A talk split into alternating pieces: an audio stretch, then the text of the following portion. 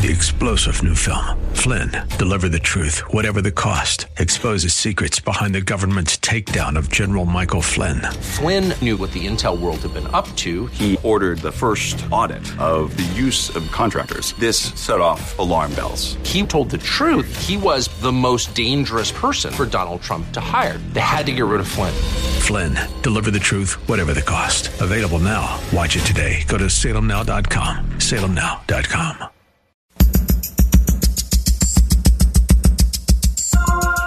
Live from Northern California, it's Lifeline with Craig Roberts. He's the host of Northern California's longest running conservative talk show.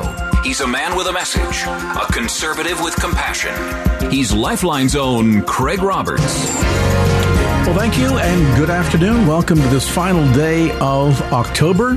Hard to believe we've got two months to go, and the year that was 2023 will be in the history books. And of course, a lot of history in the making, certainly in this year. And one of the big stories that we're going to talk about tonight um, relates to what's been going on in the Middle East. And, let me start by putting the, the sort of admission up front that I recognize there are degrees to which this is a highly controversial topic. It has been wrought with fear, anger, frustration, consternation from all sides, I believe. And while there might perhaps be hours of radio discussion pertaining to who did what, when, who's at fault, um, and taking up of sides, today we thought we'd take a decidedly different approach and try to understand a little bit of the history. Perhaps a glimpse into the history will help us better understand how we got where we're at today and maybe, maybe even give some clues to the future. I understand that there are multiple layers of spiritual dynamics here in biblical prophecy. Um, we're going to spend perhaps less time focusing on that because I think a lot of folks have got a pretty good understanding. But what perhaps you don't know is the history of the region and who came first and how many people have claims to the territory we know as Gaza or the Palestinian territory, and how legitimate are those claims. To join us in an attempt to try to better understand from a historical perspective the background of the region, we have with us Bob Zadek. Bob, of course, is a lawyer, a CPA, best-selling author. He hosted the longest-running libertarian talk show in America, and I consider him to be, as many do, a leading expert on the U.S. Constitution and its history history, and today the broader degree of his passion for history brings us to this somewhat controversial topic. And Bob, as always, great to have you join us on the program. Uh, th- this is a region that is not only wrought with controversy, as I have suggested in my opening remarks, but but maybe as we peel back some of the layers of history, we'll get a better insight as to why this is such a conflicted region, all with an eye towards hopefully fostering some better better understanding. And I guess I'm going to start with a question that I should typically save for the end of the show, but instead we'll do things backwards and I'll ask it at the start. And that is, based on your following of what has been unfolding in that part of the world for all these years, is this something that we just have to perhaps come to the admission that it will always be with us, the controversy over this territory? Well, I'll give you a lawyer like answer. Before I start, Craig, thank you so much for inviting me to be your guest once again. It's always the highlight of my year when I get to be on your show, so thank you so much. But now to your question um, Is this something we have to get used to? Well, it depends. A lawyer like answer. What does it depend upon? It depends upon whether or not there is out there leaders who can lead the people in the right direction. Most people do not have the time or the inclination to do a deep dive into any subject. And who can blame them? We have lives to lead, and we can't study foreign affairs, domestic affairs, the weather, science. Uh, we can't study that stuff. We depend upon others uh, to make decisions on behalf of the governments under which we live. So that makes sense. Who has the time? That's their job, not ours. But so if there are leaders who will be able to lead most people uh, to earn the trust of the people who empowered them so that they lead us in the right direction, then the answer is a resounding no.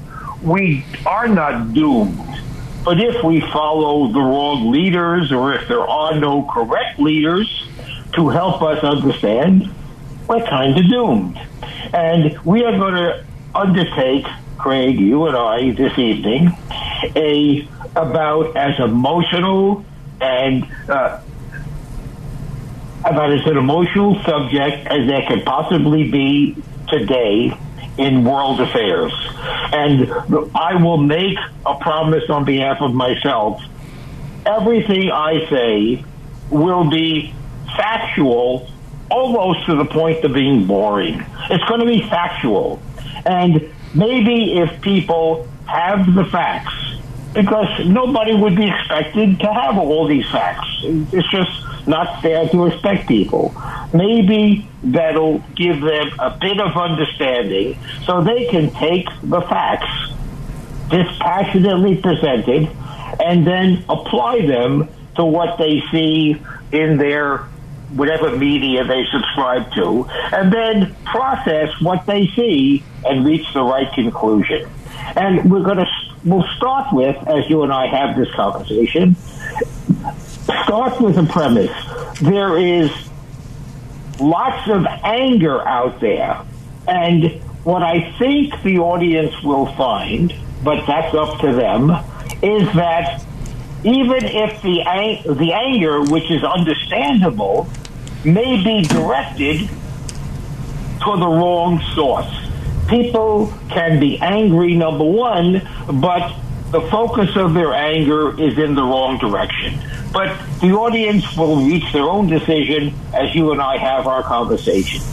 The, the, the main point, the sort of the core of the anger, is what the uh, Hamas led terrorists did in Israel, and which has been in the news, no sense repeating it. it there's no reason to.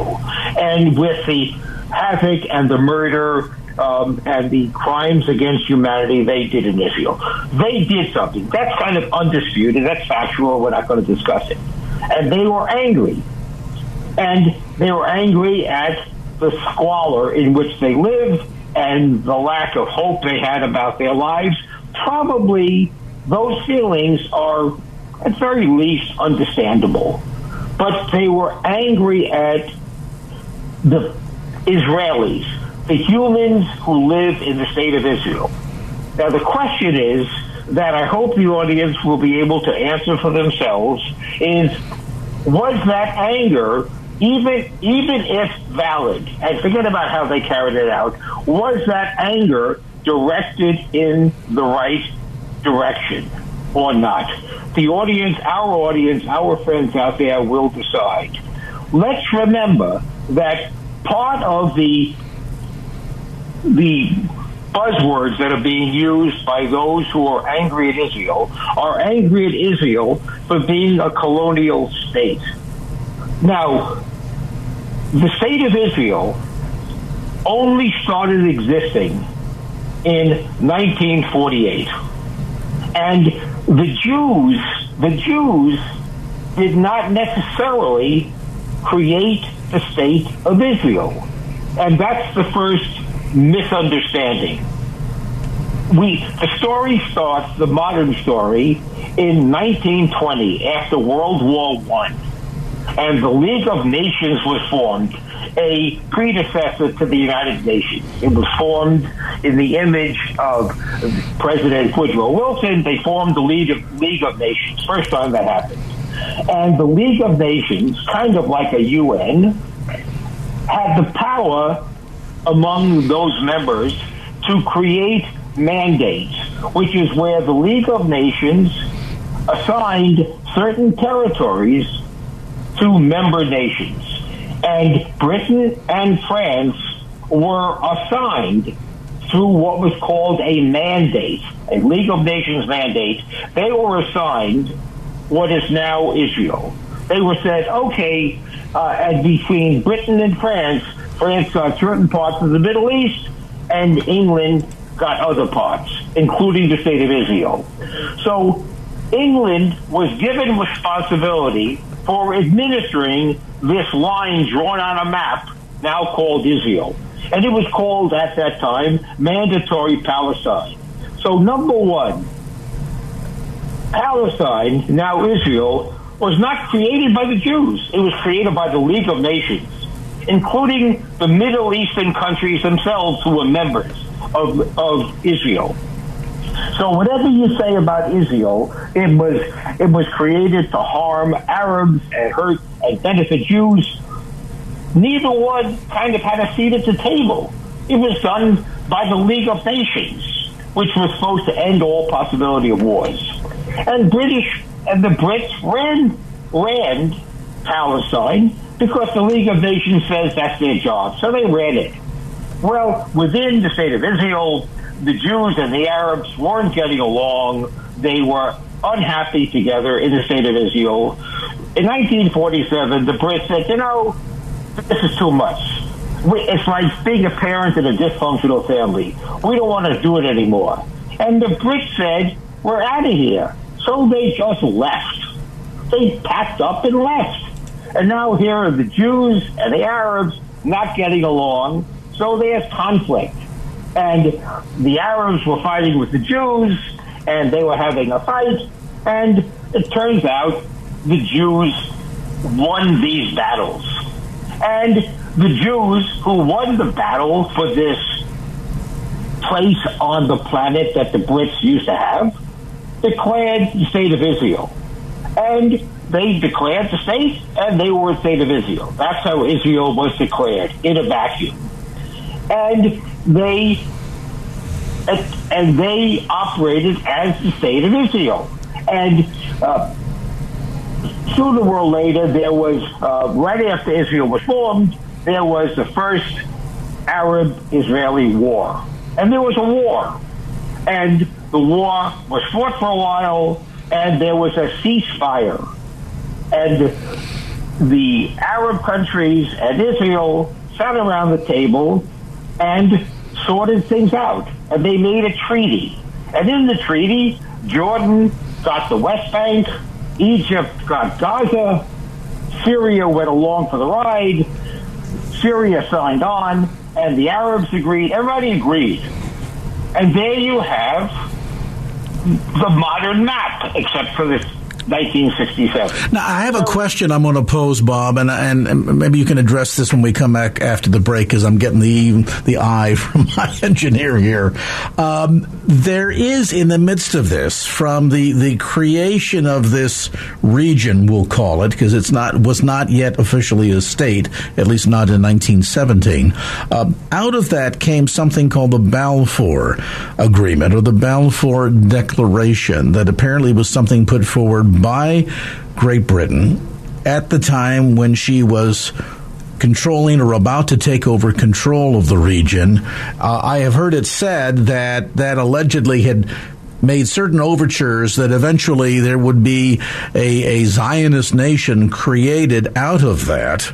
Um, this, of course, all predating World War II. The motivation, of course, post World War II, with a great sense of urgency based on what had transpired in Europe and Eastern Europe at the hands of Nazi Germany, uh, kind of upped the ante uh, significantly. But but I'm curious in terms of I have heard it said that there are a series of broken promises here going back to well, perhaps even predating uh, the, the League of Nations declaration. But this Balfour Agreement, I'm, I'm curious to get your take on. We'll come back to more of our conversation. If you joined us a bit late, we are tackling the history of the state of Israel and looking at sort of the 30,000 foot high broader question that I understand has political implications, spiritual implications, historical implications, on the list goes, in terms of who ultimately has a right to the land. There are parts of the world that have been contested and have been fought over for centuries, millennia, probably none as much as this one. Our conversation with best-selling author Bob Zadek continues. More information about Bob's work online at bobzadek.com. That's B-O-B-Z-A-D-E-K dot com. A time back out. Back with more insights as our conversation with Bob Zadek continues. And now back to Lifeline with Craig Roberts. We can talk about the history of a so-called disputed territory. There is perhaps few others that rival that of the nation of Israel. That spot of land has gone from being conquered and later under control until the next guy came along by the Assyrians, the Babylonians, the Persians. Roman Empire had control for a while, then eventually uh, there was consolidation under Islamic control during Arab conquest. And, uh, you know, as oftentimes times as we're discussing this broader issue of what's transpiring today, one of the first victims of war, as it's often said, is the truth. And so we're trying to set at least the record straight in terms of the history of that part of the world, who has occupied it, when, and for what reasons. Bob Zadek is offering some insights. Of course, Bob, uniquely qualified to do so. He's a lawyer, CPA, best-selling author, and one of the leading experts on the U.S. Constitution and its history, and a passionate follower of history, helping shed some light into this particular subject matter. Um, Bob, can, speaking of shedding light, can you shed some light in terms of the Balfour Agreement that was executed by um, British, the British government, and and what exactly, if anything, was that meant to accomplish? I'm going to make a minor correction. You said Balfour Agreement, and I'm making a correction, not to be technical, but it was not an agreement. It was nothing other than a statement of principle. A, d- a declaration, Lord yeah. Balfour, uh, a declaration. Yeah. It was Lord Balfour, uh, a British uh, member of the British government, uh, wrote a made a public promise to the Rothschilds, which were, of course, very powerful uh, Jewish banking family. And he issued a declaration um, in 1904, it was initially in 1914, and he did so like everything that happens in the world with a political purpose. The Brits were about to take on the Ottoman Empire, a very powerful Arab, Turkish uh, league of countries and kingdoms. And the Brits wanted support from the Jews for it. It's about to take down the Ottoman Empire. So it issued a declaration, really done to get worldwide Jewish support for the British soon to be started war against the Ottoman Empire. And the Balfour Declaration expressed, it was just a declaration, had no binding effect. It just was kind of a promise that uh, the Brits, in speaking about Palestine, expressed the hope that one day there would be a Jewish homeland and they, the Balfour Declaration went on to say they hoped that this Jewish homeland would be very protective of the rights of others, non-Jews, within the state of Israel, and it was aspirational. It had no binding effect. It, it wasn't going to be enforced. It was a statement of principle. And that was the principle that guided the Brits, where they were given the mandate to run this area of the world, as I said, after World War One. So the Balfour Declaration was nothing other than a statement of principle done for the political purpose of gaining worldwide support in the Brits' soon to be war against the Ottoman Empire. Now, the point I, I want to pause here because if we stop here, we then realize that after the Brits vacated Palestine in 1947, and Israel, and now the Euro, the the Jews and the Arabs are in a, a place that's not even a country, and with no administrator, the Brits and the British police force and the British army are gone, and now it's like home alone. There's nobody home. There's no parents home, so there's a fight, and in the resulting fight uh, the fight ended up resulting in a ceasefire, never a truce, a ceasefire in which the Arab countries brokered a deal. And as I said, Jordan got the West Bank, Egypt got Gaza, the Jews got the state of Israel, and that was all done by treaty, not by conquest, but by treaty, where all the Arab, where the Arab neighbors signed on. Now, I want to stop here because if we stop here, we realize that in 1948, the die was cast. We have Gaza, which is a place, but not really a government. It's under the administration of Egypt. So whatever happens in Gaza, and this is one of the premises I want to present, perhaps the Egyptians ought to be blamed because they had Gaza at one time. Uh, and Jordan got the West Bank, and they were in charge of the West Bank.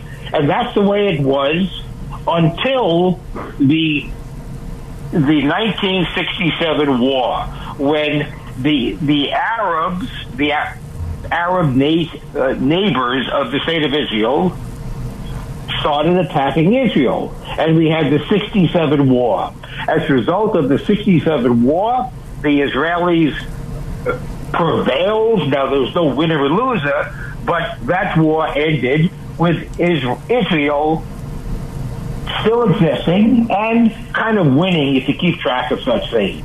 As a result of that, Israel then assumed um, occupied uh, after 67, they occupied Gaza. They won it, if you will, from Egypt. We may remember, if we're old enough, those wars in the Sinai Desert. Israel won Gaza in a war, and they won the West Bank, and that's how Israel got control of Gaza and the West Bank. They did so as a result of winning a war.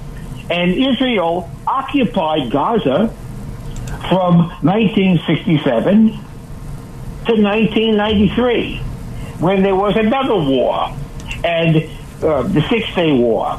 And then after the Six Day War, Israel and the Oslo Accords were signed. Israel turned over Gaza to the Palestinian Authority. It said, as a result of these Oslo Accords, a negotiated treaty, it said, okay, as to Gaza, which we had control of, we relinquish control to the Palestinian Authority. And the Palestinian Authority had control of Gaza from 1994 on. And from 1994 to 1996, the uh, the Palestinians were in control, um, and they had limited self government.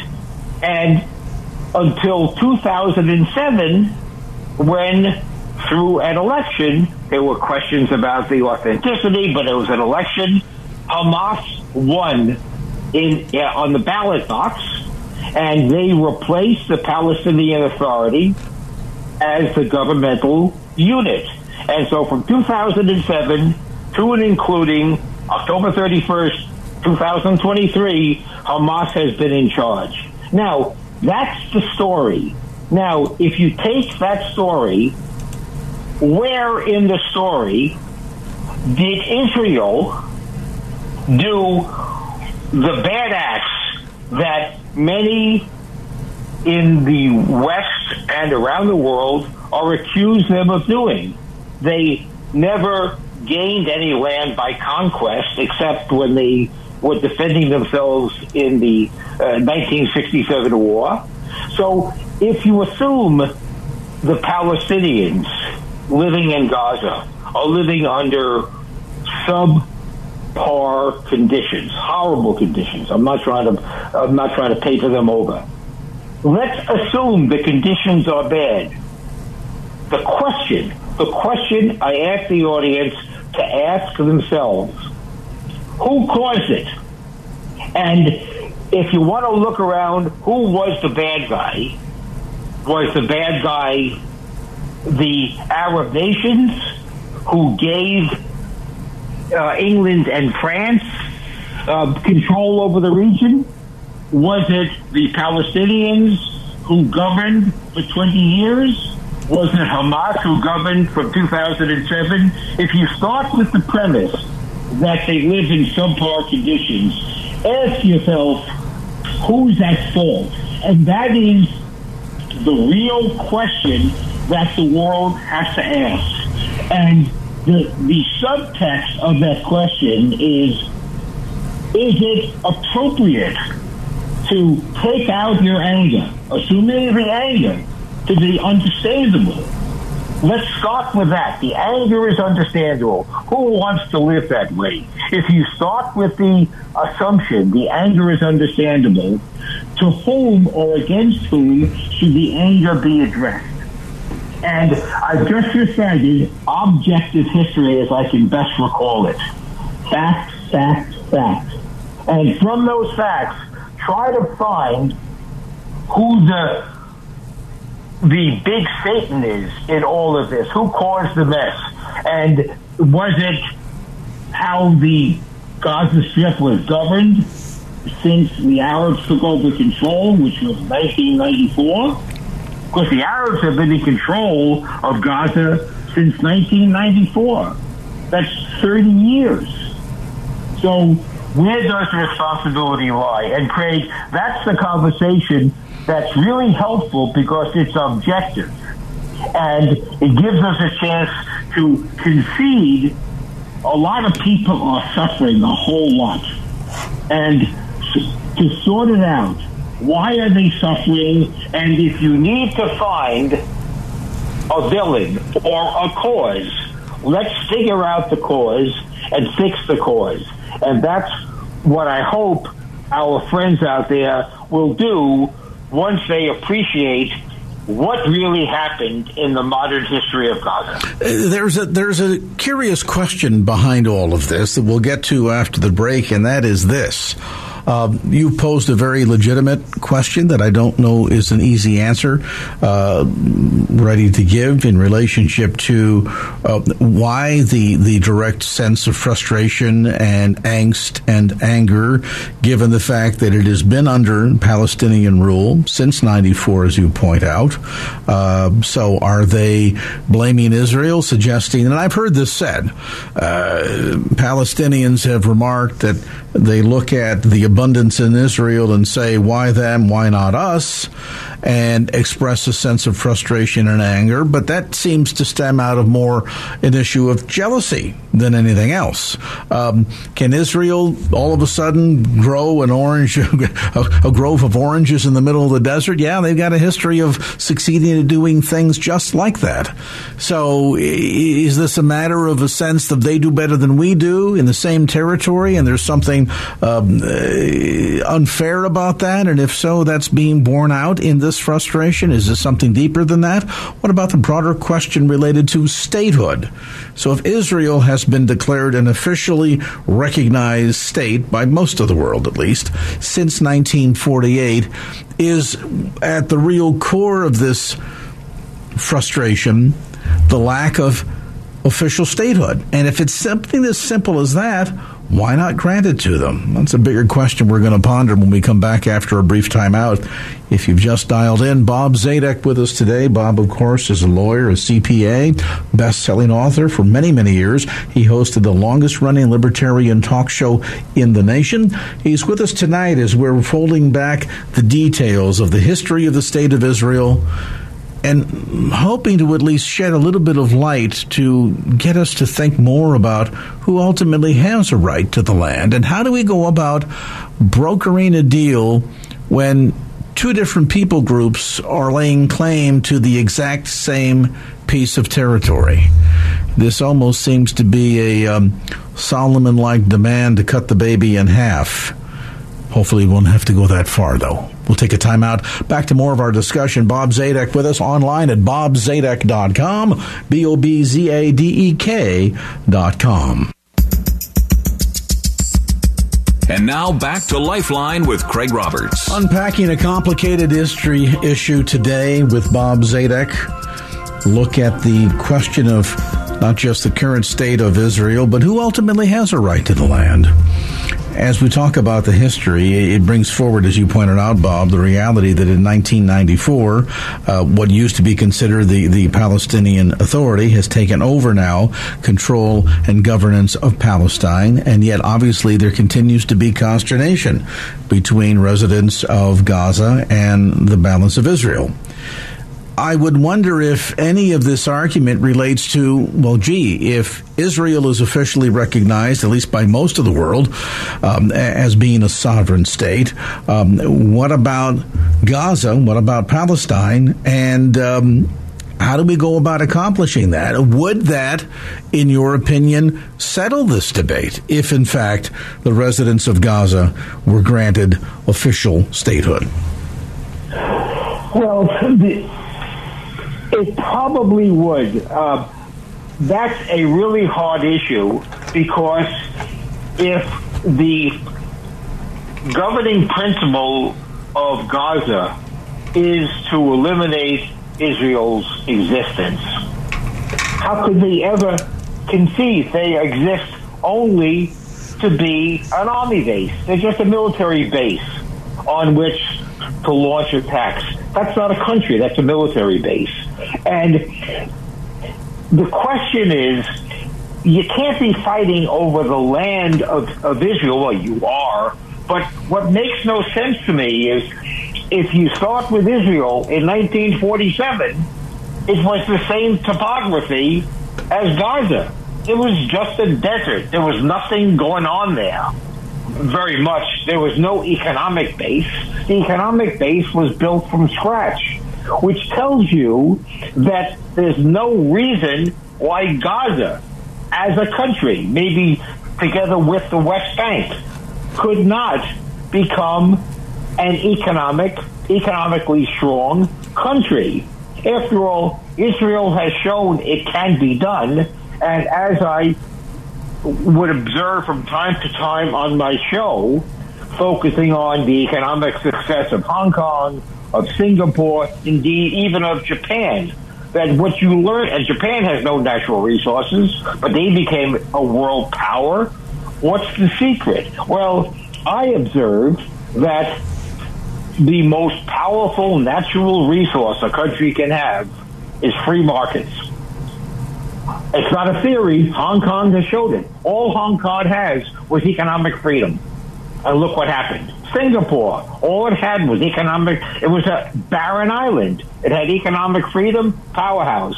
Look at the United Arab Emirates in Qatar. Now, Qatar has oil, um, but other, they built economic zones within the, an Arab uh, government where the governing law is the Sharia, uh, within that, they built economic free zones, which are governed by the British common law system with British style courts, property rights, and the like. And these economic zones had economic freedom, they prospered. So you don't need that much. You don't need anything in the ground anymore. Those days are kind of over if you have freedom, it's the classic, if you build it, they will come. Of course, capital seeks freedom. They, they seek free trade and property rights. So there's nothing preventing Gaza from prospering, and they can't hide behind the excuse. Well, we don't have any oil, we don't have any precious metals, we, we only have barren land, not even that good for farming. Israel has shown that's not an excuse. So, therefore, what's wrong? Well, what's missing? The freedom you need to grow a country from scratch. That's all that's missing. So, while if you grant the residents of Gaza, if you grant to them they have the right to be angry, you then ask the second question at what? At what are you angry? We'll concede the anger, but are you directing the anger at the wrong source? And the ugly part of this whole conversation is we know that on the planet Earth, there resides and always will reside within some anti-Semitism. There's all kinds of biases against all kinds of people, including the Jews. Not not only the Jews, but including the Jews. And when events happen, as happened in public in in in Israel and Gaza now, that becomes an excuse. So all of a sudden, as there are bad acts happening around the world, those who are carrying around anti-Semitism but suppressing it because there's no way to express it. Now, when those people who have hatred in their hearts see what's going on, they now are given in their minds permission not to suppress it, but to express it. So it becomes an excuse. It becomes, if you will, amongst that crowd, socially acceptable to now express your hatred. So there's not a rise in anti Semitism, in my opinion. The amount of anti Semitism is kind of unchanged. I say that without statistics, is what I think. Although the amount of anti Semitism is unchanged from generation to generation, the environment which makes expressing it okay changes. And that's what we are experiencing now. So it's just kind of, it's always been residing below the surface. It's just been able to kind of bubble up. And, and you know, it's interesting, and I want to point this out to listeners. Uh, least you think that Bob and I kind of compared notes ahead of time. We had zero discussion in advance of today's conversation, but I find it interesting that uh, part of what you said has gone to the heart of my observation. And I've heard this expressed before that sense of frustration uh, to the point of anger and jealousy over the success of Israel, Gaza's neighbor. It has a healthy tourism industry. It has uh, certainly a, a, healthy manufacturing industry. Uh, they do a lot of exportation of goods. They have a healthy local economy. Then you look at the miracle of an orange grove, as I related to earlier, cropping up in the middle of the desert on some kibbutz and say, how is this even possible? Uh, they, they have managed to harvest uh, technology and, and modern uh, architectural, um, architectural, agricultural uh, policies and procedures that have allowed them to be successful, successful to that degree. If you see your neighbor doing well and you're not, it is, I think, largely um, a component of human frailty and our flawed character to look at what the neighbor has and say, well, if he's got it and I don't, there must be something wrong with him. And that really defies, I think, appropriate logic to say, okay, what can I learn from my neighbor? What can my neighbor teach me so that I too can better myself? But unfortunately, it's sometimes easier to scapegoat than to do real hard work. Bob Zadek with us tonight. We're taking a look at the history of the state of Israel, and our conversation continues in a moment. Information, by the way, available about Bob online, uh, resources related to podcasts, books, and the like by going to bobzadek.com. That's B O B Z A D E K.com. A timeout, back with more as Lifeline continues. And now back to Lifeline with Craig Roberts. We return to our discussion with best-selling author Bob Zadek. We've been talking about the history of the state of Israel and attempting to shed some light on not just the current conflict, but maybe a deeper understanding as to what kind of potential resolution to this conflict could lie in the future. We know that there have been repeated attempts to try and broker the peace, broker a deal, come to some kind of uh, terms that everybody would feel comfortable with.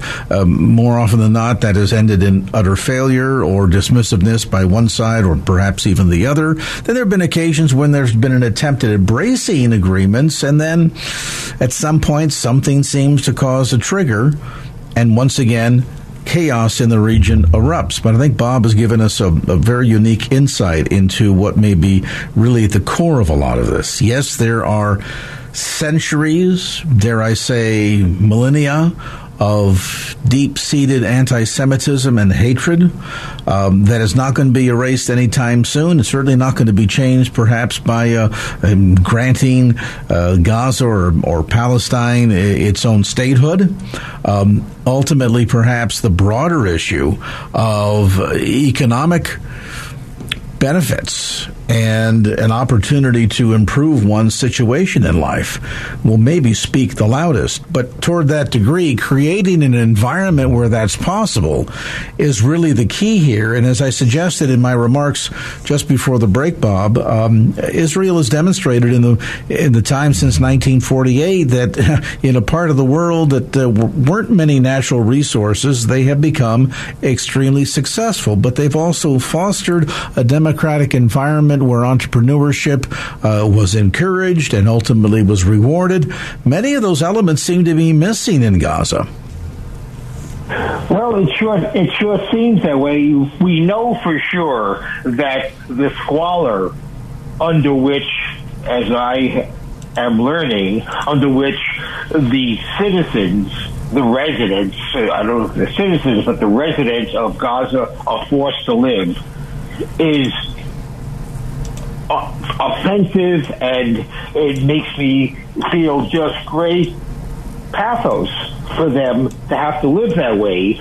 But if you, as I said earlier, if you start with that, with conceding that they are living in a way with a devoid of any hope, they are living in a way that nobody should have to live.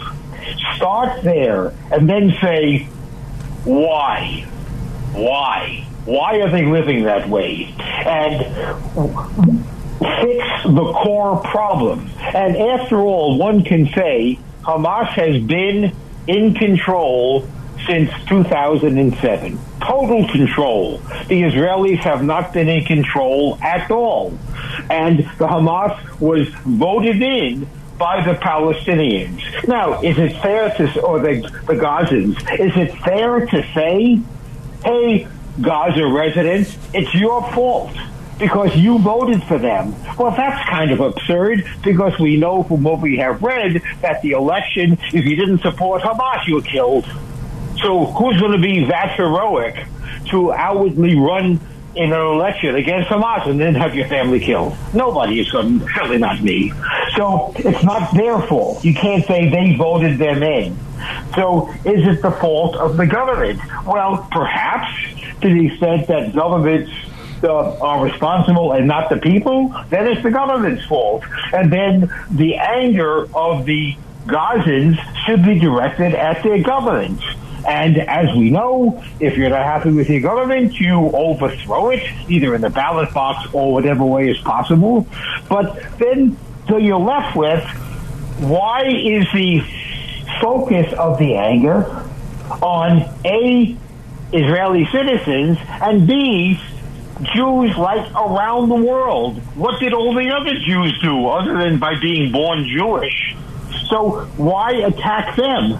So the anger is understandable, but the the way the anger finds an outlet is not understandable. It is obviously, as all hatred and biases irrational. And that's what I hope our listeners will appreciate.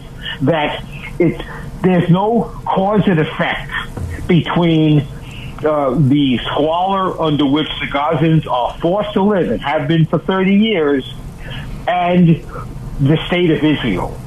And yes, the state of Israel recently built a barricade, but they built a barricade for protection, not to harm the Gazans. And if you're going to criticize Israel for building walls between Gaza and Israel, then criticize Donald Trump for building a wall between Mexico and the U.S. It's utterly absurd. Countries ought to be able to protect their and control their borders, and that's what Israel did. Not for mean bad reasons, but to protect themselves. And self self defense is acknowledged in every culture on earth to be a protected right and understandable. It is self defense. So the barricades that Israel built in to control its borders is nothing other than what every other country on earth did. And therefore, the anger is understandable but misdirected. It's not directed at fixing the problem, only at hatred. And, and as we've often seen with countries like this that have a tremendous amount of internal organizational turmoil, lack of freedoms, and those freedoms, uh, you know, go, go beyond simple, uh, you know, ability to earn money, uh, educational opportunities, uh, all of it. Um, it. It is easy oftentimes to set up a straw man and to create a distraction, a diversion, so to speak, uh, the the uh, the proverbial red herring to lay the blame somewhere else. And Israel is a convenient historical target. It is convenient both geographically, it is convenient historically, it is convenient certainly from a religiosity standpoint. But at the end of the day, I think Bob Zadek has unveiled some very important issues here that we all need to be mindful of. Are there problems in the region? Absolutely. Are there reasons why the Palestinians have cause to be upset and frustrated? Absolutely. Is Israel necessarily the logical responsible party, and I'm choosing my words wisely between the logical the, the, the, the logical focus versus responsible. I think logical focus, well, in terms of what we discussed today, maybe illogical, but it, it certainly is a predictable focus of anger and ire. But is it the accurate one? Is it the responsible one? I think as we've learned from our conversation today with Bob Zadek, the answer to that question is a resounding no. Bob Zadek online at bobzadek.com, B O B Z A D E K.com. Six o'clock from KFAX. Three star general Michael J. Flynn, head of the Pentagon Intelligence Agency, knew all the government's dirty secrets. He was one of the most respected generals in the military. Flynn knew what the intel world had been up to. He understood its funding. He ordered the first audit of the use of contractors. This set off alarm bells. The explosive new documentary, Flynn, Deliver the Truth, Whatever the Cost, and covers the facts behind this scandal. Flynn told the truth. He was the most dangerous person for Donald Trump to hire. I find out the worst enemy that I'm going to face in my life is right here in America. They took my assessment and they wanted me to change it. And I was like, I'm not changing it. They had to get rid of Flynn. With in depth interviews, archival footage, and never before seen personal records of the man behind the headlines. I just felt like I was drowning. Flynn, deliver the truth, whatever the cost. Available now. Watch it today. Go to salemnow.com. Salemnow.com.